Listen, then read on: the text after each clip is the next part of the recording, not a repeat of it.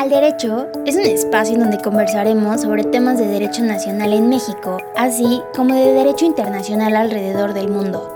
Si te interesa ahondar más en temas jurídicos, estás en el lugar correcto, ya que aquí hablaremos sobre casos relevantes, recomendaciones bibliográficas, opiniones legales y más. Yo soy Quetzali Cruz y llegó la hora de ir al derecho. Les doy otra vez la bienvenida aquí al podcast Al Derecho. Me encanta saludarles una vez más. Y bueno, justamente el tema de hoy está bueno porque nunca habíamos hablado de derecho penal en este podcast, así es que me emociona la verdad, está bueno, siento que es un tema que era importante abordar y que bueno, ya aquí está ante nosotras y nosotros y la verdad es que invité a una persona que nos va a dar un súper panorama del derecho penal, nos va a decir un poco de cómo está este tema en México, cómo mm, es que el procedimiento existe actualmente y bueno, algunos casos relevantes.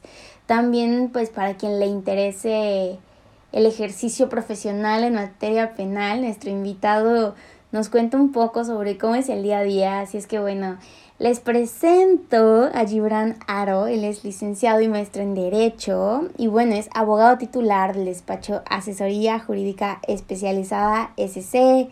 También Gibran ha sido presidente estatal del Consejo de Juristas del Estado de Morelos del 2017 al 2018.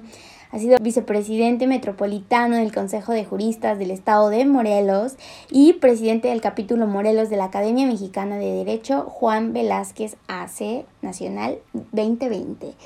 La verdad es que es un joven abogado súper comprometido, súper apasionado. O sea, ahorita lo van a escuchar y van a saber de lo que les estoy hablando, ¿ok? Entonces, bueno, espero que lo disfruten y que les guste este tema que no se había abordado por acá y que es esencial en el mundo del derecho. Así es que nos dejo con esta charla y que tengan un día magnífico. Hola Gibran, ¿cómo estás? Bienvenido a Al Derecho Podcast. Muchísimas gracias por aceptar esta invitación.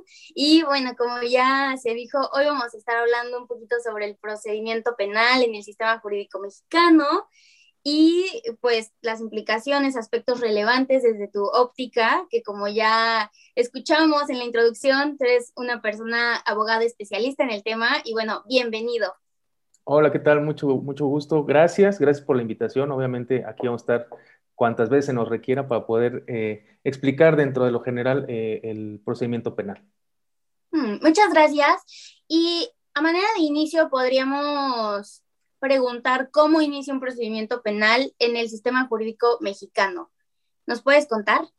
Claro que sí. Mira, eh, todo inicia con una denuncia o querella como tal por parte de, de la víctima o en su momento dado por eh, de oficio, si así lo fuera, por algún delito de, carácter común o federal en el sistema mexicano, en el territorio mexicano, y a través de esta denuncia se inicia el procedimiento para poder dar seguimiento, eh, para poder llegar a, a, los responsables de la conducta de algún hecho delictivo. Entonces, se inicia con la denuncia a través de un escrito a través de una, de una comparecencia ante la gente del Ministerio Público en la Fiscalía General, tanto puede ser de la República si es un delito federal o en las fiscalías estatales en cualquier estado de la República Mexicana, cuando es del fuero común. Entonces, una vez iniciada la denuncia, se le tiene que dar eh, la entrada te tienen que recibir la denuncia sí o sí. los funcionarios están obligados, las instituciones están obligadas a recibirte la denuncia, ya sea por escrito o por comparecencia. Y eh, esto quiere decir que tú les vas a narrar los hechos y ellos van a tener que cuadrar la figura, eh, la conducta como tal delictiva para poder perseguir el hecho delictivo. Entonces se inicia con la denuncia, eh, así se inicia el procedimiento penal y e inicia la investigación inicial por parte del Ministerio Público. Entonces, una vez que se inicia eh, por parte del Ministerio Público, inician todas las diligencias que el Ministerio Público va a hacer, como los peritajes, eh, entrevistas, eh, testimoniales, todo ese tipo de cuestiones que el Ministerio Público tiene a fin para llegar a la verdad del hecho delictivo. Entonces, así se inicia el procedimiento penal.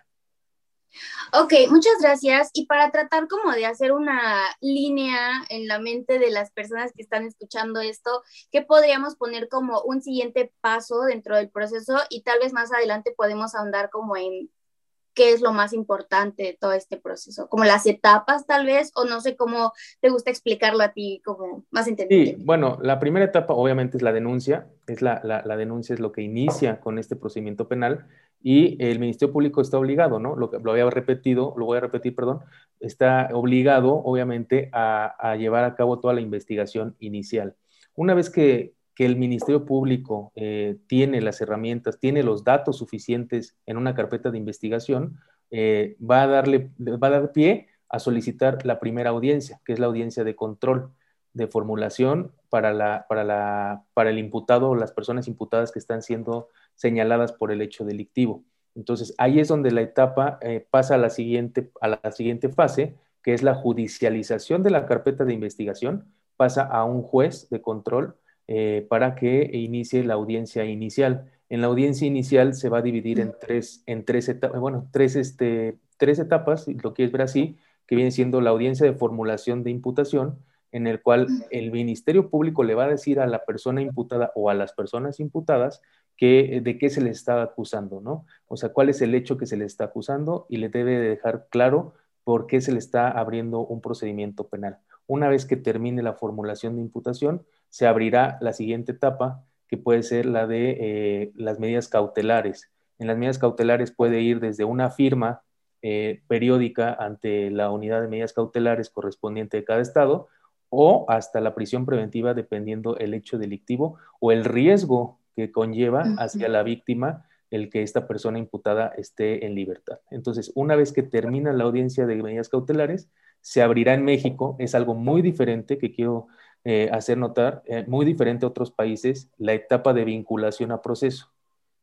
Muchos países no la tienen, en México sí, es, un, es un término de vinculación a proceso que es de 72 a 144 horas para que se resuelva la situación jurídica. En otros países, eh, como en Colombia, Panamá, Chile, no, no, no, tienen estas figuras de vinculación a proceso. De hecho, en México nada más es como algo que cuando algunos este, colegas de otros países dicen, oye, pero ¿cómo es posible que tienes un mini juicio antes de un juicio oral como tal?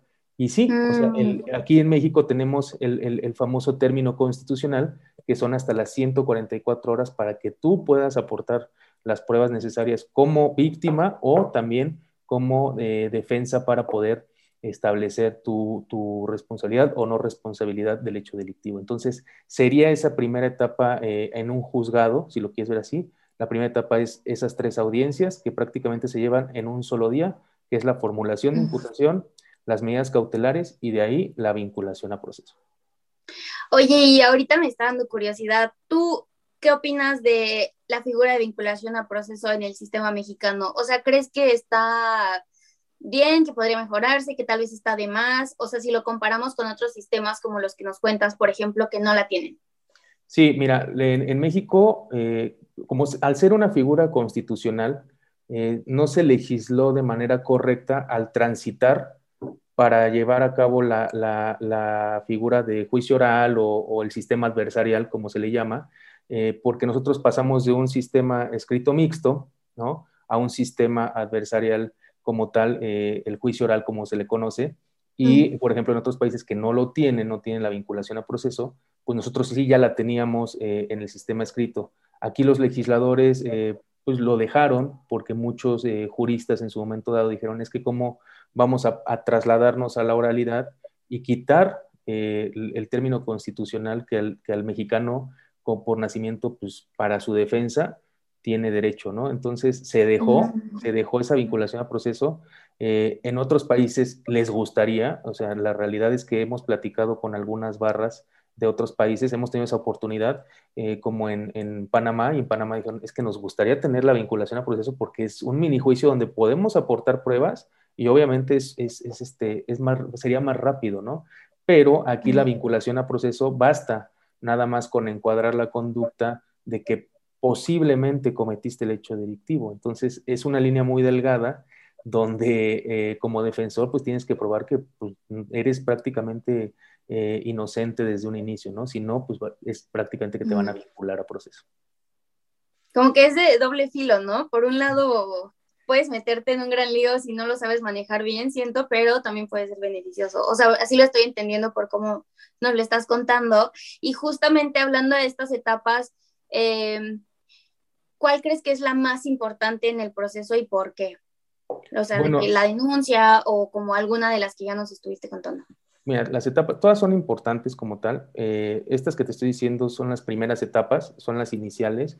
La, la, denuncia es sumamente importante que el Ministerio Público en la investigación inicial o como asesor jurídico, tú como ayudante del Ministerio Público, hagas las diligencias correspondientes para que los datos de prueba sean suficientemente sólidos para pasar esta etapa que te comenté de la vinculación a proceso y ya iniciar con la etapa intermedia. En la etapa intermedia eh, es una audiencia donde se van a discutir la legalidad de todas y cada una de las pruebas de ambas partes, obviamente tanto del Ministerio Público como la defensa, y se abre un debate a ver si son legales o ilegales las, las pruebas que se han vertido hasta ese momento para que sean depuradas y de ahí pasar al juicio oral, al, auto de apertura juicio oral, y sería con un tribunal de enjuiciamiento. Las etapas de lo que es la, formulación, las medidas cautelares, la vinculación y la etapa intermedia las lleva solamente un juez de control. Entonces, este juez de control va a conocer esa, hasta esa parte y cuando se inicia la etapa de juicio oral va a ser un tribunal de enjuiciamiento que a diferencia de otros países eh, no hay un tribunal, sino también hay un jurado, ¿no? Como el common law. Entonces, obviamente, este, hay un jurado que te puede eh, deliberar si es la responsabilidad de la persona. Aquí no, aquí es un tribunal, son tres jueces diferentes que van a deliberar eh, la responsabilidad de la persona, ya sea unánime o, por mayoría, ¿no? O una absolución como tal.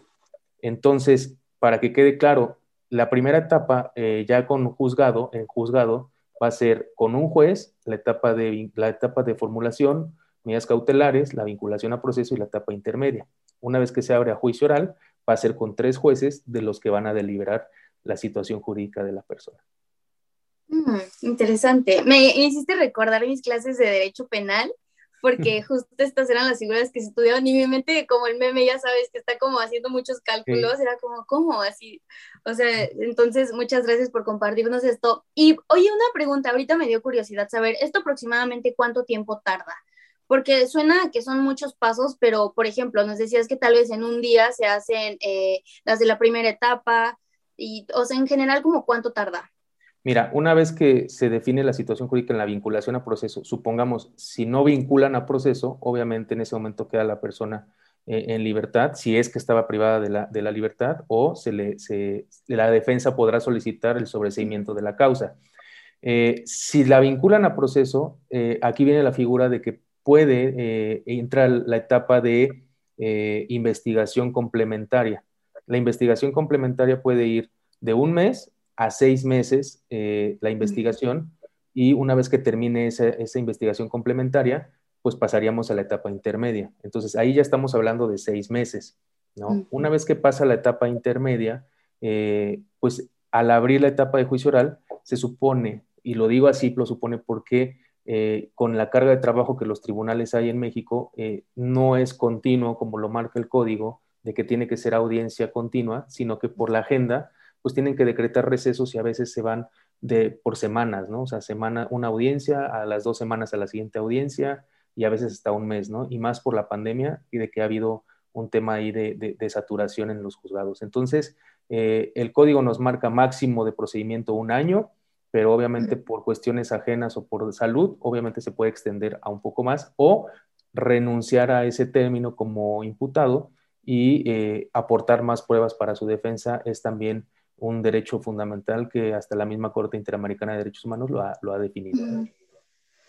Ok, y tú me comentabas que la denuncia justo es muy importante y yo creo que quien está escuchando puede ir infiriendo por qué es importante, pero para que no quede duda, ¿podrías eh, contarnos más y, o como ponerlo sobre la mesa?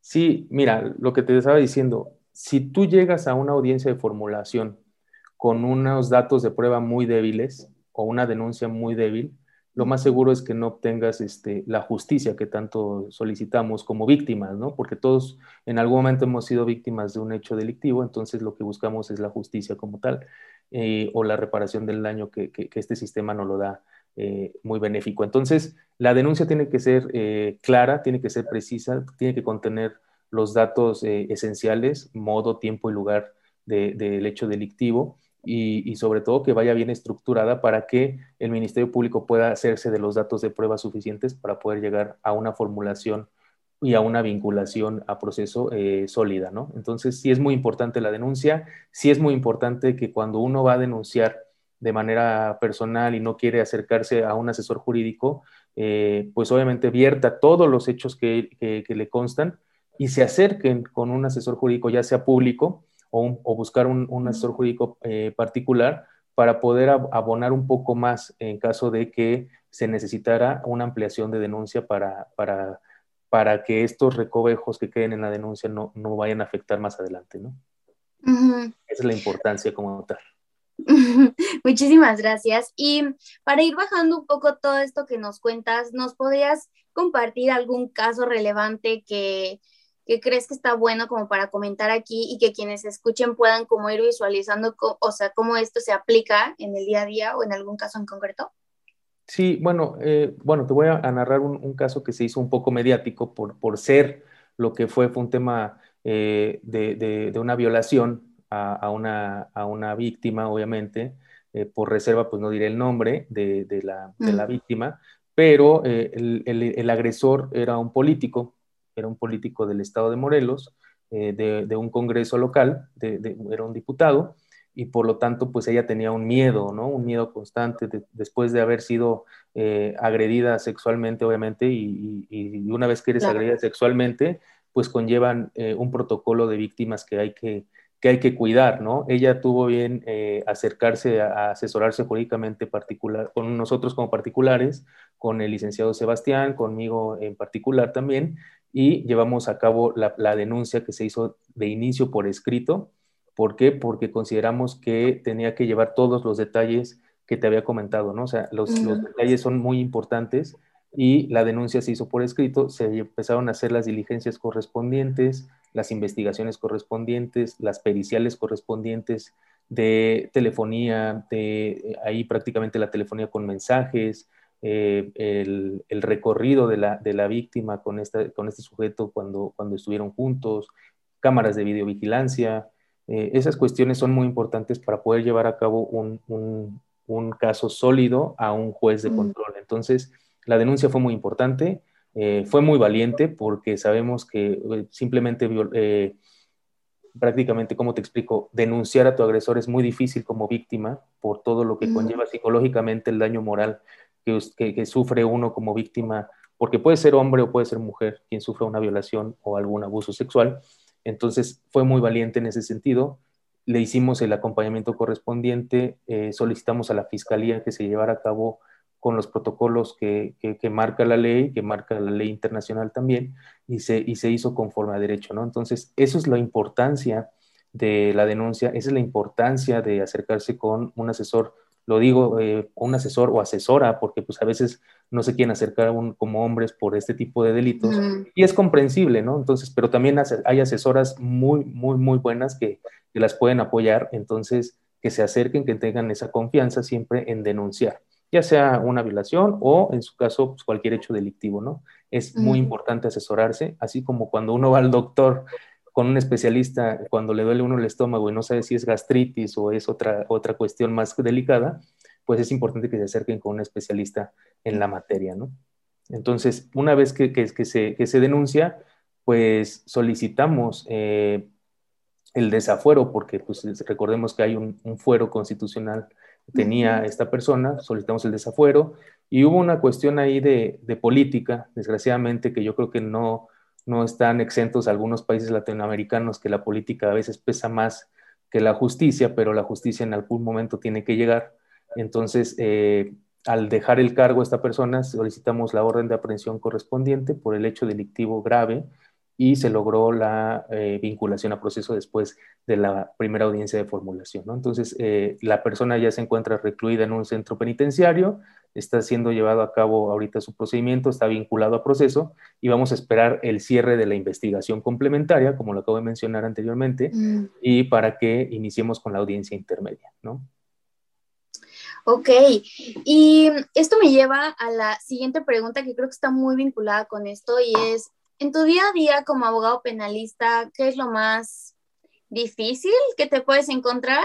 Y bueno, también ya de una vez voy a preguntarlo, o sea, también lo que no es tan difícil, ¿sabes?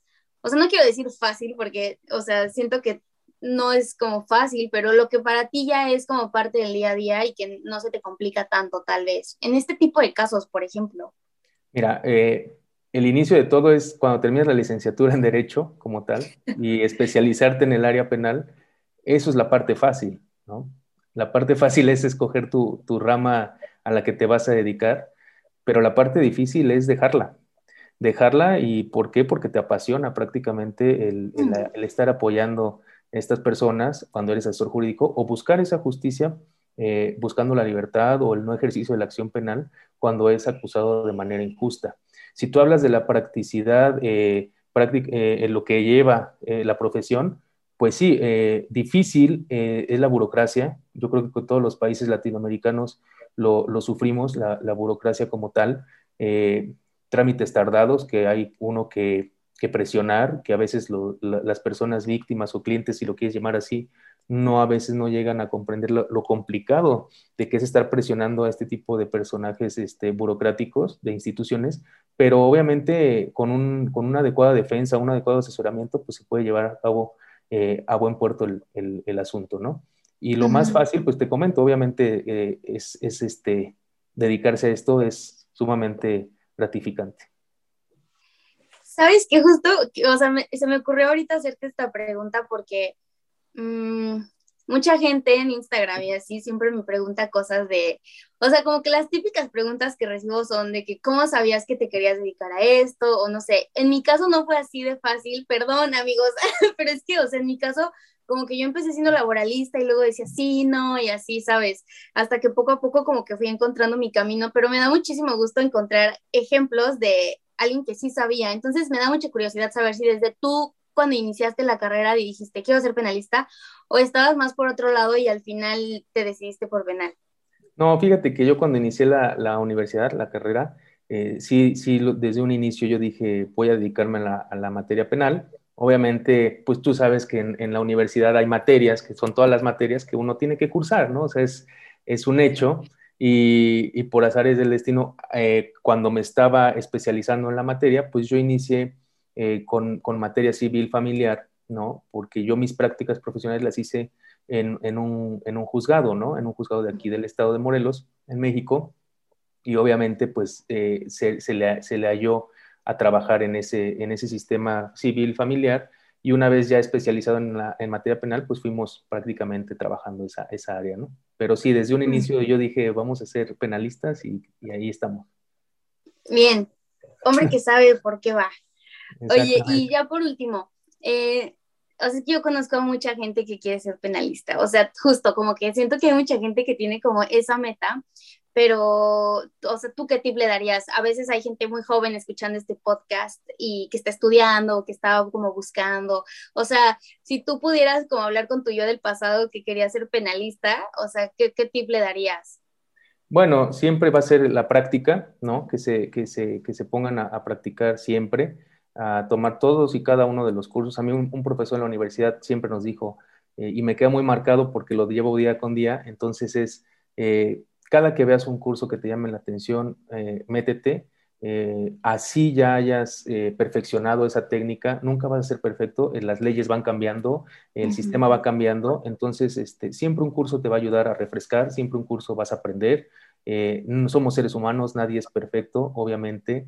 Entonces, este, yo lo que les daría es prepararse eh, siempre, así uno ya esté litigando, esté llevando asuntos, pues porque para todos es importante el primer asunto o todos los asuntos son importantes cuando tú ya manejas este, una cartera de clientes, es no, no restarle el valor a cada uno de los clientes porque están depositando esa confianza en ti y dar el 100% o un poco más, obviamente, para que eh, cada uno de sus asuntos sean resueltos como ellos esperan, buscando una solución y no otro problema, porque pues nosotros como abogados, no sé si, si nada más en México o en Latinoamérica, pues siempre nos ven como de, ah, fui a buscar este, al abogado, pero pues terminé con más problemas, ¿no? Seamos éticos, seamos que sepamos decir no cuando realmente no puedas llevar el asunto, decir, sabes que la verdad es que no, y si tienes la posibilidad de recomendar a alguien que sí sepa eh, o, consideres que ese asunto le puede ir mejor a, su tipo de forma de trabajo, pues recomendarlo, ¿no? Al final de cuentas,